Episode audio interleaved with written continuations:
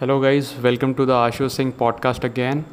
आज हम लोग बहुत इंटरेस्टिंग टॉपिक लेने वाले हैं जो है जीनियस कम्युनिकेटर बनने के लिए।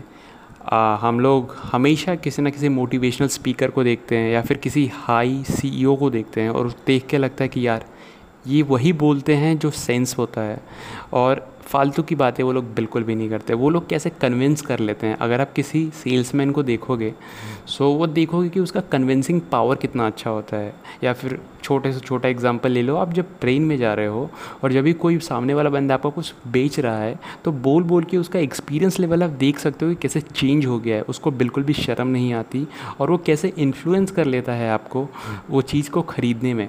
तो दोस्तों, आज के लेसन में हम लोग यही देखने जा रहे हैं कि वो चार कौन से इम्पॉर्टेंट टिप्स है जो एक जीनियस कम्युनिकेटर बनाता है। ये टिप्स अगर आप जान लोगे तो आपको कम्युनिकेशन में तो कभी बिल्कुल भी प्रॉब्लम नहीं आने वाली है, ये मैं आपको लिख के दे सकता हूँ।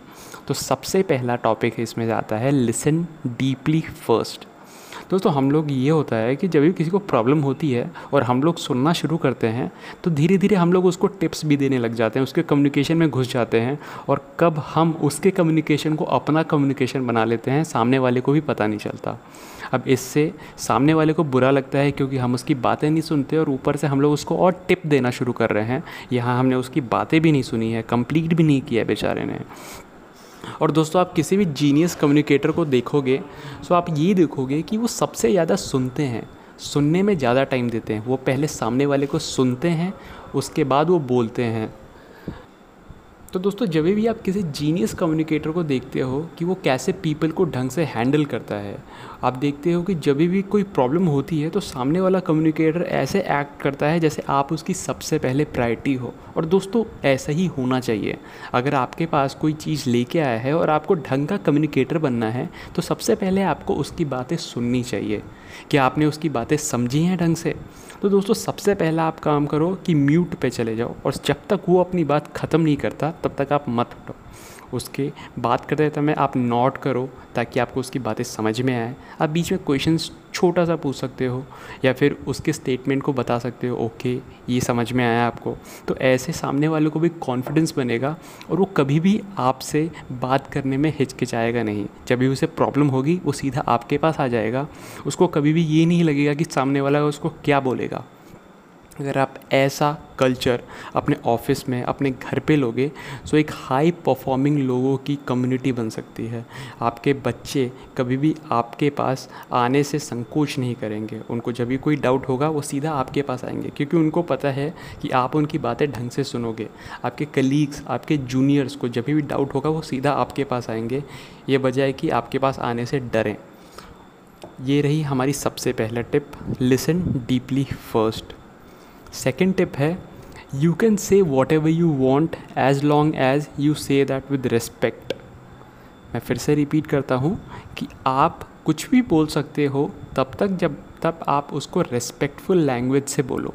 जैसे कोई भी आपसे रूड है या फिर आपको ऑफिस में किसी का भी परफॉर्मेंस पसंद नहीं आया, किसी का कमेंट पसंद नहीं आया, तो आप उसको सीधा जाके बोल दो कि आपको ये बिल्कुल भी पसंद नहीं आया। बट आपको रिस्पेक्टफुल वे में बोलना है, ऐसे नहीं कि आपको जाके झगड़ा शुरू कर देना है। दोस्तों, इसका छोटा सा एग्जांपल मैं ये दे सकता हूँ कि आप हमेशा अपने दोस्तों के साथ डिनर का प्लान बनाते हो, और मोस्टली आजकल यही ज़माना चल रहा है कि दोस्त हमेशा आधा या फिर एक घंटा लेट आते हैं। तो दोस्तों, अगर आप टाइम के पाबंद हो तो अगर आपका दोस्त आएगा तो आपके पास दो ऑप्शन होंगे।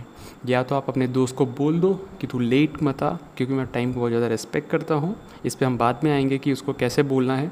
या फिर दूसरे तरीके से आप बोल सकते हो कि कोई बात नहीं, लेट आया, चल अपना खाना कंटिन्यू करते हैं। अब दूसरे वे से अगर आप बोलोगे सो उसका लेट आने को कोई भी उसको प्रॉब्लम नहीं होगी, उसको और कॉन्फिडेंस आएगा कि लेट आने पे चलता है। वहीं अगर आप पहले तरीके से बोलोगे कि दोस्त मैं समय का बहुत ज़्यादा पाबंद हूँ और मेरे को लगता है तुम भी होगे, मैं नहीं चाहता कि कोई भी मेरे टाइम को ऐसे वेस्ट करे क्योंकि इतने देर में मैं कुछ प्रोडक्टिव कर सकता था। सो होपफुली अगर आगे से हम लोग मिलें तो तुम टाइम पे आओ। और अगर आप ऐसा बोलोगे सो सामने वाला भी आपको रिस्पेक्ट करेगा और दोनों की फ्रेंडशिप में बहुत अच्छा रिलेशनशिप डेवलप हो सकता है। तो दोस्तों, किसी बात को बोलने से संकोच मत करो, घबराओ मत, उसको रिस्पेक्टफुल वे में सामने वाले को डिलीवर कर दो। ये रहा हमारा सेकंड रूल।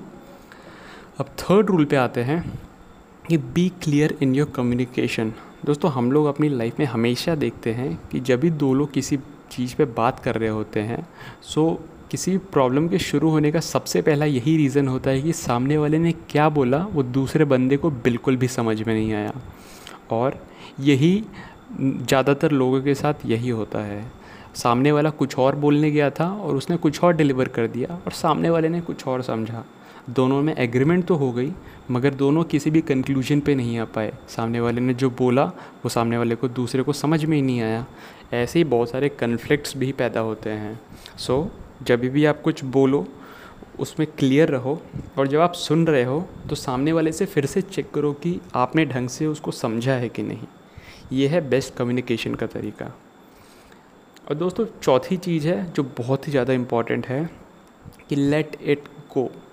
हम लोग के साथ ऐसा होता है कि जब भी हम लोग किसी चीज़ को कर देते हैं तो उसके बाद भी हम लोग उसका टेंशन ले के ही रखते हैं, उसको छोड़ते नहीं हैं, बल्कि वो चीज़ कंप्लीट हो चुकी है, अब आपके हाथ में कुछ नहीं है।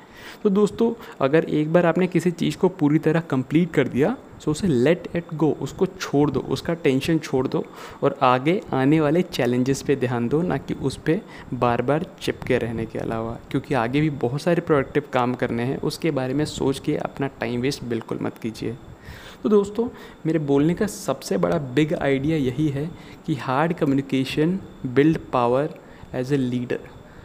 हार्ड कम्युनिकेशन जब तक आप नहीं करोगे तब तक आपके अंदर एक लीडर की क्वालिटी बिल्कुल नहीं आ पाएगी। As a performer, as a human being ये आपके लिए बहुत इम्पॉर्टेंट है कि अगर आप आगे बढ़ना चाहते हो तो आप हार्ड से हार्ड कम्युनिकेशन कर पाओ, क्योंकि जो भी अपने ईजी जोन या फिर हम बोल सकते हैं कि सेफ्टी में जीना चाहता है वो कभी भी आगे नहीं बढ़ पाता। सो आपको अपना कंफर्ट जोन छोड़ना पड़ेगा और आगे बढ़ना पड़ेगा खुद को अगर आपको इम्प्रूव करना है तो। तो दोस्तों यही थे आज के 4 टिप्स आज के पॉडकास्ट में। मैं मिलता हूँ आपको अपने नए पॉडकास्ट में। तब तक के लिए bye bye, good afternoon, good morning, good night, जब भी आप ये पॉडकास्ट सुन रहे हो। सी या।